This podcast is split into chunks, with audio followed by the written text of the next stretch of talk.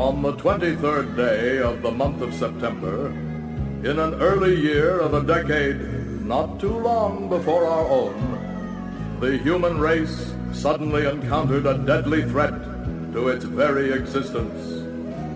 And this terrifying enemy surfaced, as such enemies often do, in the seemingly most innocent and unlikely of places. Here they come!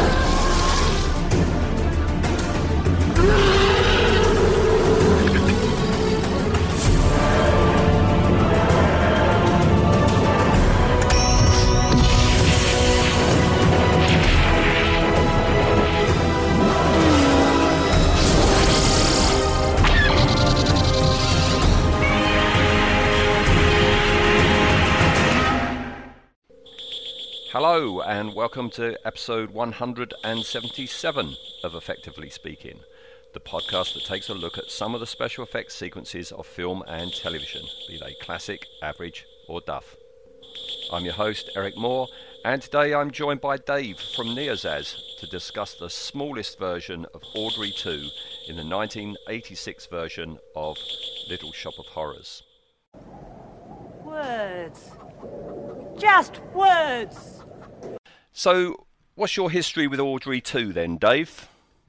I love this movie a lot. I'm glad you asked me about this one. Um, this when this came out, I had a friend named Chris. It wasn't Chris from Star Wars in character, a different Chris. It's actually Matt's cousin, Mm-hmm. and I used to drag him to the movies every week because I loved movies, like you love movies. You know, this is before we were projectionists. Um, and I got him to go to some really either bad movies or movies that he wasn't interested in. And uh, I got him to go to this one by saying it's a comedy and it's got you know Steve Martin and Bill Murray and John Candy in it. It's all the people we love. You're gonna love it. He didn't even know what it was. And the second it started with the music, he leaned to me and he says, "You didn't tell me it was gonna be all singing." Oh no. And I was like, "Yeah, you're right. I didn't tell you because I knew he Uh-oh. wouldn't have come." But I loved it then. I watched parts for this now. I still know all the freaking words. Uh, this is like the soundtrack that I had. I love musicals and I love musical theater, um, and it just so happens to have some of my favorite people in it. So uh, I have I have a long history with this, so much so that I mean I've done local theater. This is something that I would love to do um, just just from a just from the songs standpoint, let alone the story. And we did a um, episode of this for the Grady's, uh, the Great '80s movie debate. We did Little Shop of Horrors, and it was a it was a favorite one to do. So I appreciate Excellent. you asking me for this one. I had a feeling you would be a fan of this film. I just had a feeling. That's why I asked you to come on to it. What's yours? Um. Oh, I'll have a pint. Thank you very much. Ba-dum-tsh. Uh, no, my, my my history was. Um, I don't think I ever showed it. Um, it never came to the cinema I was in. I had to go up to London to see it, and I went to the Odeon West End in Leicester Square. Okay. And uh, which isn't there anymore. They pulled it down and put a hotel there, which is gutting. Um, but I went there, and my abiding memory of it is I've been to a fair few concerts, live concerts over the years, but going to see Little Shop of Horrors there, I have never been so deafened in my life. I came out, I can feel it now. I came out, I couldn't hear a thing. My ears, it's like I had a concussion. My ears were ringing so much because the sound was so loud. And this wasn't a case of um, projectionist incompetence where he had turned the sound up too high. It was obviously a projectionist who cared because the picture was immaculate, the sound was fantastic, and just huge. And that's my abiding memory of seeing it the first time was just coming out literally reeling. It's like a a, a, a jetliner had landed near me. My ears were ringing so much when I came out from seeing it. You know. Well, that's a good thing, I guess, especially with a musical. And maybe was it was it worse for you because it was constant music? No, no, no. I, I I loved it. I loved the film. It's just, it was just so loud. It was incredible. It was a, a huge impact. Part of a, massive impact of it was not only, you know, they have fantastic songs done brilliantly, but the loudness of it, if it wasn't so loud, it wouldn't have had so much impact. I also think, thinking about it, because this is 1986, isn't it? Um, what what year did um, Rambo 2 come out? Was that 85? I want to say 85. Yep. Yeah, that was the year we switched from mono sound at our cinema to Dolby Stereo. Oh, and, okay. and we only had it in one screen, and I think it was a piddly squat, minuscule sound system. So I'm used to a pretty crappy sound system in the cinema I work in. Then I go to London, where you have the real deal, and uh, yeah, my ears weren't prepared for it. but I loved it. I I, I, I I loved it dearly. Um, it's funny you say about you know um, when you're trying to get other Chris to uh, go and see it that uh, oh there's lots of people that you know. The funny thing about over here is we never had Saturday Night Live. Okay. So the first time I ever encountered an awful lot of the actors from Saturday Night Live was just in films, right? So like uh, the first time I ever saw Bill Murray, I think was Ghostbusters. Same as Dan Aykroyd, Steve Martin, um, who is a hero of mine. Um, for, for some reason, I during the seventies, I was aware of that King Tut song that he did. You know that live performance about King King Tut, born in Babylonia, moved to Macedonia. That yeah. song. I mean, that was on. It was on the radio, and I mean, it was like a Yeah, that, that big of a deal. it might have been on the radio over here. That's how come I knew him. Um, but Ellen Greene, I'd never um, seen Ellen Greene before.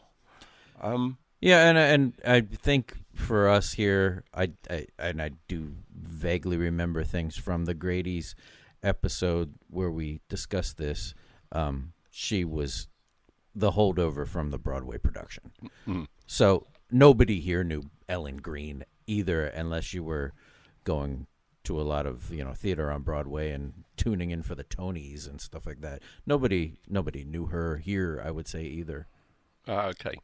Um, it's funny. Um, four years ago, the school I work at put on a production of Little Shop of Horrors, and I, it, and it was terrific. It was really good. E- Every couple of years, they do a production where you have the music department, the drama department, and the dance department all combine and put on a show. We've just done Oliver um, back in October, um, but but in 2018 um, it was Little Shop of Horrors, and uh, God knows how much it cost, but they rented all these props from somewhere in London. So all the set came down.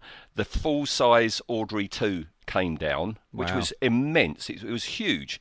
And, uh, and it was terrific. And the reason I mention it is our eldest daughter at the time was in the orchestra at the school, right?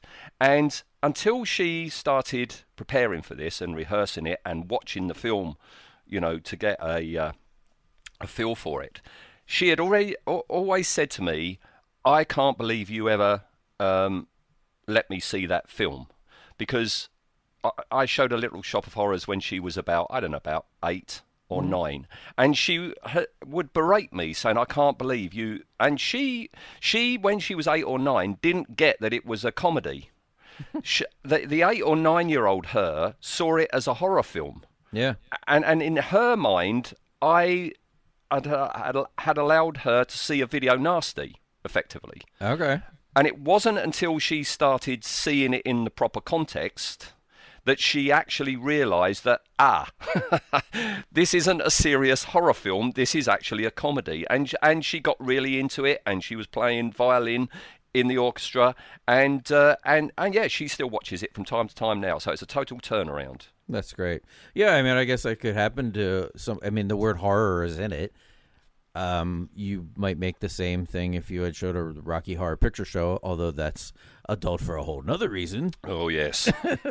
I mean, other, than the man-eating alien part of this, uh, is the uh, it's not spousal abuse, but like uh, you know the the battering that uh, Ellen Greene goes through at the hands of Steve Martin. That's a pretty adult thing. I showed it to my son around the same time too, uh, because we watch a lot of musicals. So Yeah, yeah, and and and, it is a fabulous musical. Like you say, yeah.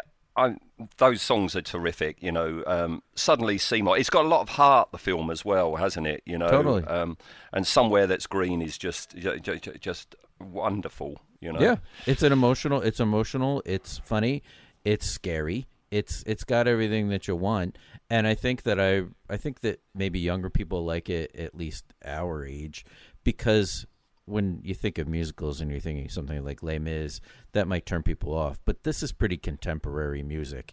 It's mu- like the music of the 50s and 60s. Oh, it's the Ronettes writ large, isn't it? Yeah, Right. yeah, yeah, yeah, yeah. But I'll tell you what, Les, Les, Les, Les, Mis needs, and that's you need John Candy in it. That's what they should have done. They do, and a Yeah. and a man-eating plant, like just just turn it on its head. Yeah. Nobody wants to see Les Mis. They want to see Little Shop of Horrors. Yeah. All right. So the the sequence we're talking about today, it's just um, a, a small sequence um, straight after the "Grow for Me" song that Seymour sings to Audrey 2, um, and uh, "Damn roses, damn thorns." He goes, doesn't he? Yep. Damn roses, damn thorns.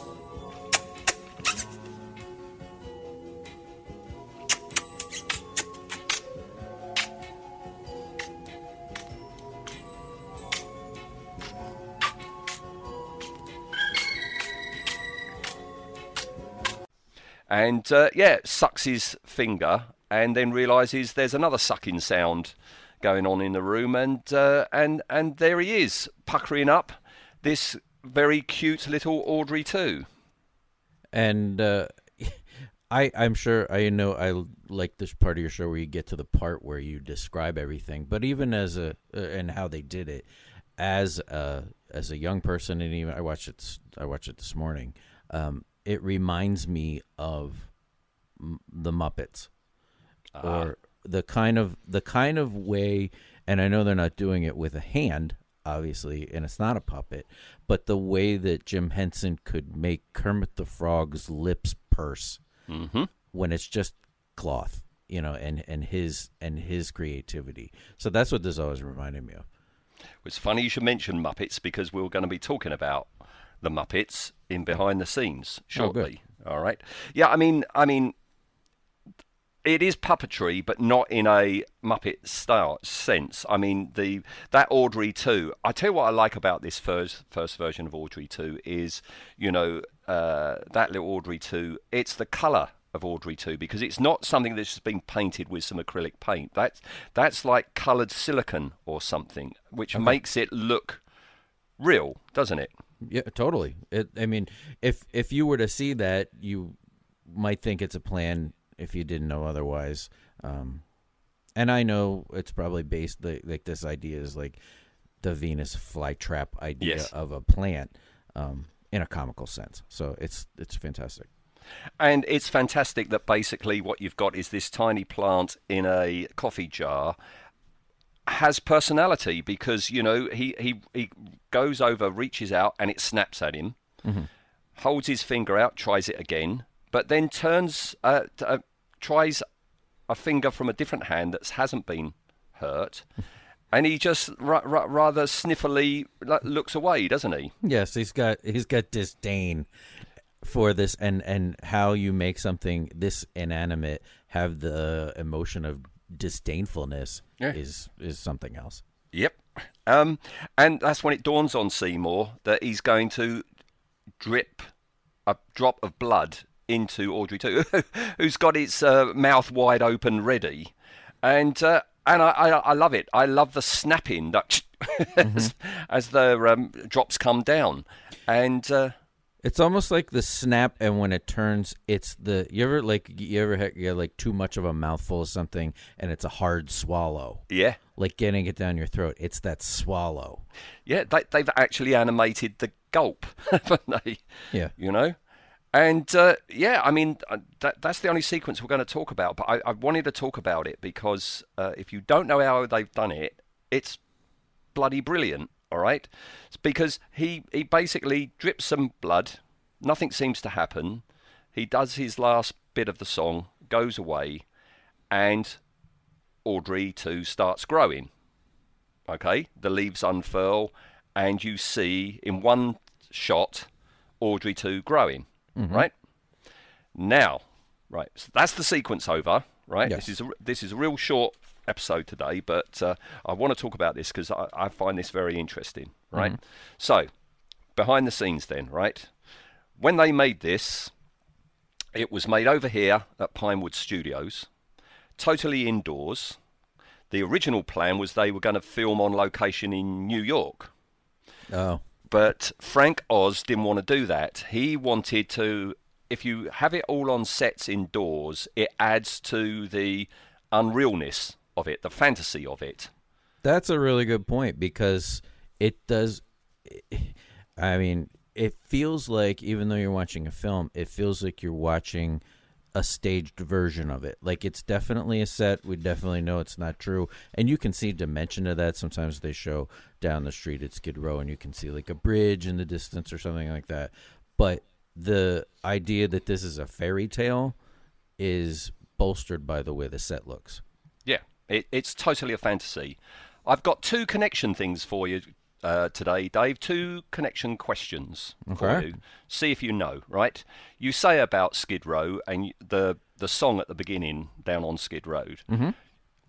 Do you know what in that song sequence? What is the connection between Little Shop of Horrors and Doctor Who? And Doctor Who Yeah, there is Well- a connection. I know absolutely nothing about Doctor Who. Um, is there a TARDIS or something on Skid No, Row? th- no, no, nothing like that. Right? Okay. Have you have you still got Messenger up on your phone? Um, yeah. Right. Okay. I'm going to send you a photo now. Right? Okay. It's just come through, and I'll put this on Facebook when this episode comes out. All right. Tell me what Let's you see. see. So, okay, I know that's a thing from Doctor Who, but what is it? That's a Dalek, right? Oh, okay. the most famous uh, adversaries there are in Doctor Who's history, right?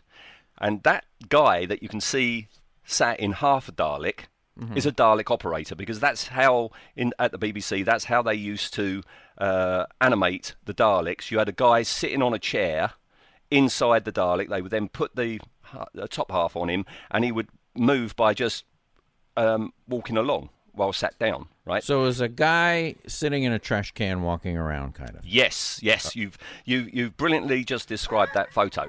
That guy, right, is Yeah. John Scott Martin. Okay, he he had he had been operating the Daleks from the 60s until the 80s, and in Little Shop of Horrors during the Skid Row song, he's the guy with the mad white hair laying on the ground that looks into camera and and sings the uh, sings the line of "By Subway." Okay. Why is it him? I, it- I have no idea. If if you're British and you watch Little Shop of Horrors, there are an awful lot of um, people in the Skid Row sequence from British TV. You've got a lot of extras, yeah, from Benny Hill and the like, in there. So it's just because they filmed it there and they needed extras, and this Yep. was like their, you know, kind of uh, cast of regulars. Yep, yep. So that's the first connection thing. That's the connection between Little Shop of Horrors and Doctor Who. All right. So yeah, filmed at Pinewood Studios. Um, at the same time as Aliens, Aliens was being built on adjacent sets Yeah. at exactly the same time. Now there is a story, and it might be apocryphal, about how James Remar, who was the original Hicks in Aliens, why he got fired. There's all sorts of you know suggestions and theories. One of them is that he fired a live firearm um, on set, and he damaged the set next door, which was part of Little Shop of Horrors. Does he know Alec Baldwin? Sorry. Right, move, moving on. So Audrey 2 in all forms um, was designed by a guy by the name of Lyle Conway. He's he's the guy who come up with the uh, the the look of Audrey 2. He had already worked with Frank Oz on the Muppet Show. Oh, okay. All right, They do Plus- have that. They have. They definitely have a look. And I never. I. I mean, I don't know anything about the original Little Shop of Horrors with Jack Nicholson or any of that stuff. Like I, that. That has never interested me. So Yeah, I, I would say don't seek it out. I don't think you'd be okay. too keen on it, right? So yeah, he had worked Muppet Show. He had also worked on the Dark Crystal and the Great Muppet Caper. Okay, um, and the people who actually physically made the Audrey twos were some of them were the people who had worked with Jim Henson on Labyrinth. Totally see all this coming together. Yeah, this makes perfect sense because Yeah. they do share a look, uh, and and they de- those guys definitely had a style. Mm. Uh, so I, I totally can see that. It's something about the lips, Yeah. especially on on the final Audrey. Those lips and the way they were able to. I don't know. I've always been fascinated. I think that's always like the thing, and you, you know far more about this than I do. Things look great, but you can be exposed in special effects and makeup when they have to open their mouths and talk Yeah, because that that can be a deal breaker. It's like, oh, it looks great, but it's you know he's just like opening and closing his mouth, like like a, you know it, it doesn't look good. This Right. this is amazing. are you ready to have your mind blown? Yes, And, and when I tell you and the listener this fact, you won't be able to watch this film again without your head blowing up. okay, So they create these Audrey 2s, they go to operate them, go to animate them, and the problem was they were moving like Muppets because that's really what they were. They were sophisticated Muppets, all right? Mm-hmm. And they didn't know how to get round it. And and I don't know whether this was just through accident or somebody came up with the idea, but they found out that if you actually filmed these animatronic puppets at half speed at 12 frames a second instead of 24 if you filmed it at half speed and then played it back at normal speed the speeding up of their action smoothed out and eliminated the jerkiness of any puppetry. It made it look much more natural all right? Okay, which is a clever move. Ready for your head to blow up? Yes, that's fine, but it also meant that if any actor was in the same scene as Audrey 2, they had to do all their acting at half speed, they had to do all their lines at half speed, and then be sped up. So when you see Rick Moranis in this sequence with Audrey 2, Rick Moranis is actually acting at half the speed he should be, and he's saying his lines at half the speed he should be. It's sped up to normal speed, and then they ADR'd, they redubbed his voice over the top. How does someone even do that? It's weird, and I'll tell you where you can. I mean, as an actor, like as a performer, like if you're uh, that that blo- that does blow my mind because it's hard enough to do these things at normal speed, but now to be like, okay, I want you to do everything, show the same emotion, everything, but do it at half speed. How Yeah. do you train your brain to do both things?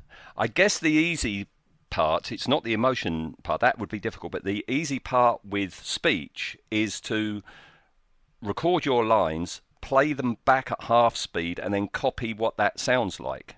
I guess that's oh. the way you go about doing that, you know, Okay, okay, that and then do that on set.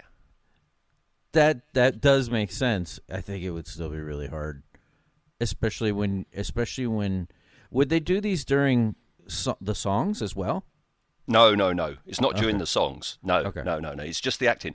And the giveaway for it, of course, because you, there's no way that you can get round it, is if Rick Moranis was to blink. Oh. Right?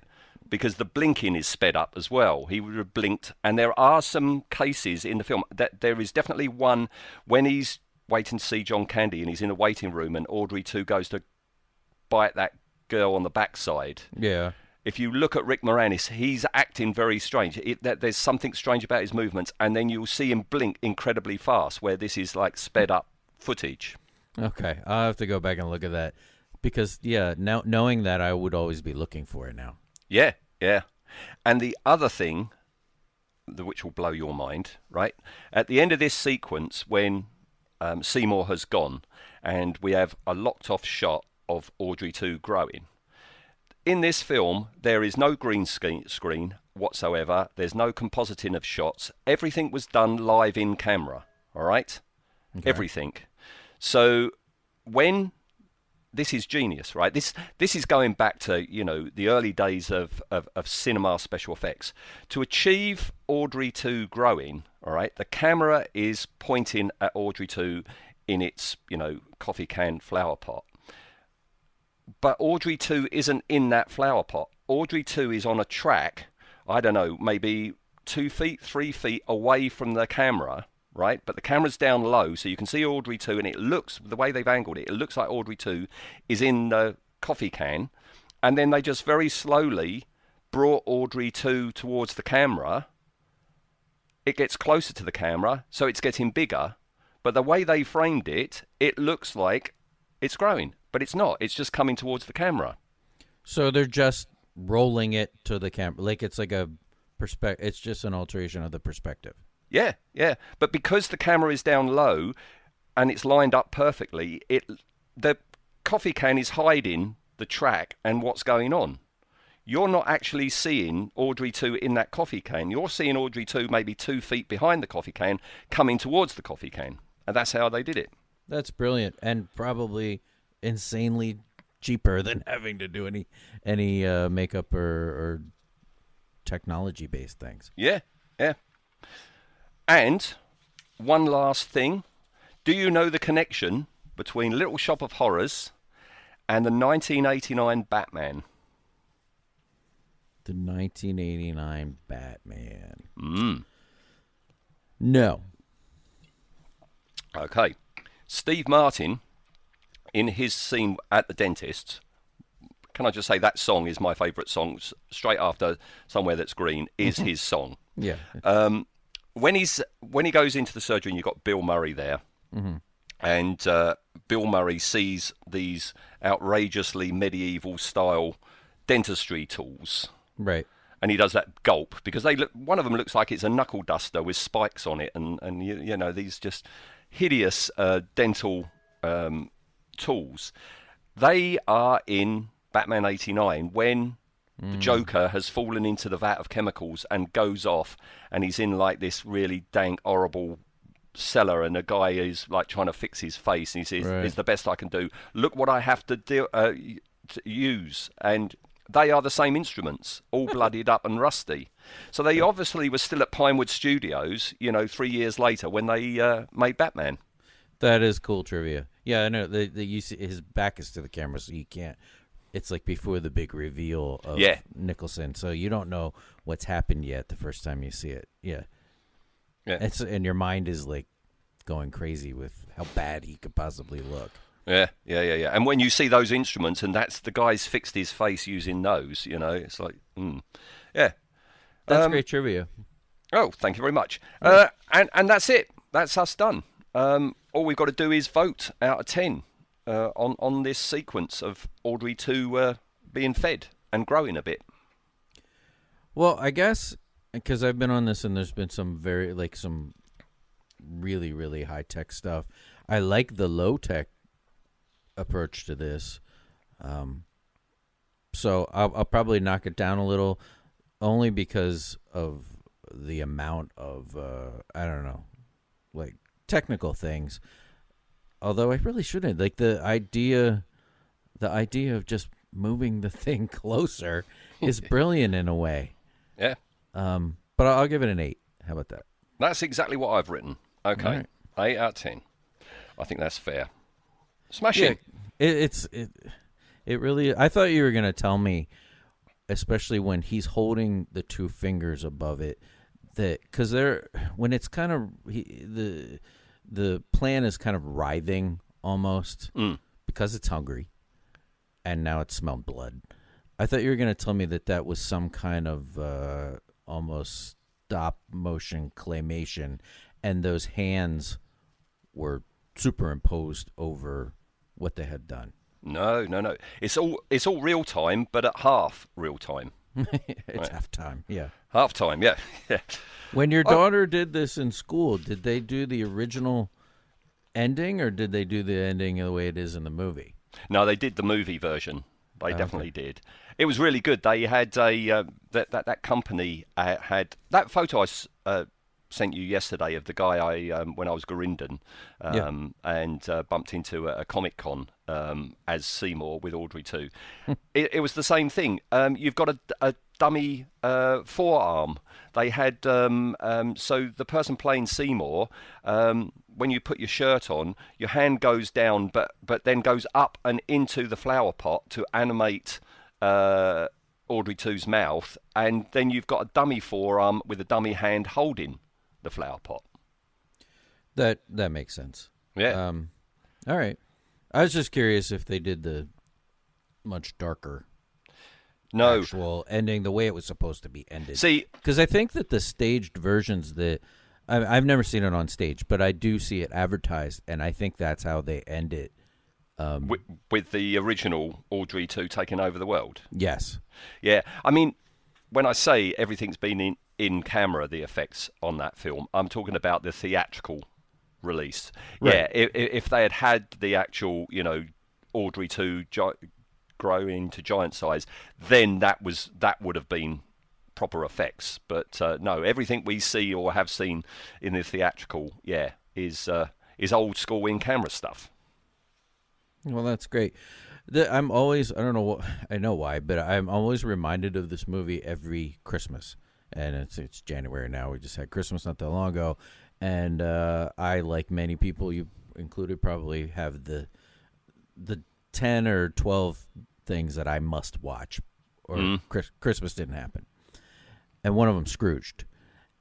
And Bill Murray does this thing at the end where he's talking to the audience, which doesn't work when you're sitting at home. Um, no. But uh, it just seems like they were like, Bill's going to talk to the camera, and he just kind of ad libbed it. And the first thing he says is when he gets to the camera is "Feed me, Seymour, feed me," because it wasn't. It was like it was around the same time. I mean, it was like the next year. Why does he say that? He's just because he's goofy. He's only in the movie for five minutes. Because he's Bill Murray. Yeah. That always cracks me up, and it's just. Uh, I don't think other people could get away with that. He's just mentioning some other movie that he Yeah. happened to be in the year before, and like other people would be like, "Cut, we got to do that again." Why you? Why? What are you talking about? But it's like Bill Murray, so you don't say that. to Yeah, him. yeah.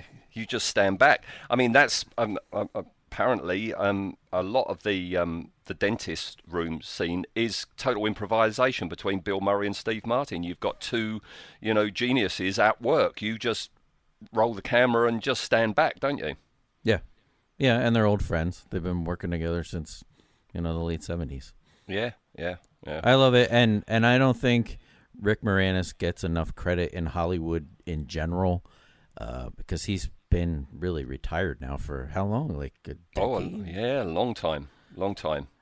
and I miss seeing him and stuff. And he, you know, he, he did some dumb stuff, but everybody does. I think in general, he was a crazy talented guy, and this is living proof of that because it's not only the comedy and holding this together with all these people, but the singing. He sings well. Yeah, oh, yeah, Um, toe to toe with a with a Tony Award winner. yes, So, yeah. uh, I, I never think, and I am I never think, and I never have thought he has gotten enough credit as a leading man, as a whatever you want to call him in, in Hollywood. And I don't know. I wish he would do stuff again. Yeah, it would be nice, wouldn't it? Strange Brew two, I don't think he's coming out of retirement for that. probably not. No, no. Okay, well, thanks for your time today, then, Dave. Thank you back. Okay, all right. Well, we'll- we'll have you back. Hopefully, not as long as the wait we've just had before you coming back. All right. Agreed. I uh, I love the show. Thank you very much for single handedly giving content to Neo's as between the shows that you and Ian and, and you know like all the things that you put up there. So Well, um, it keeps us off the streets, off of Skid Row. off a skid row. What a brilliant way to finish it. You're a master. Cheers, Dave. Cheers. Thanks a lot. Bye bye. Bye.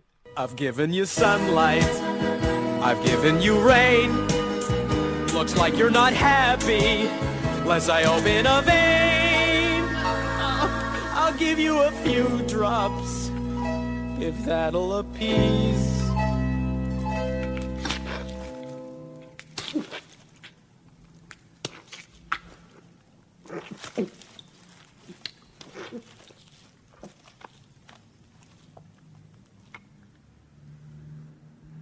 Oh, please.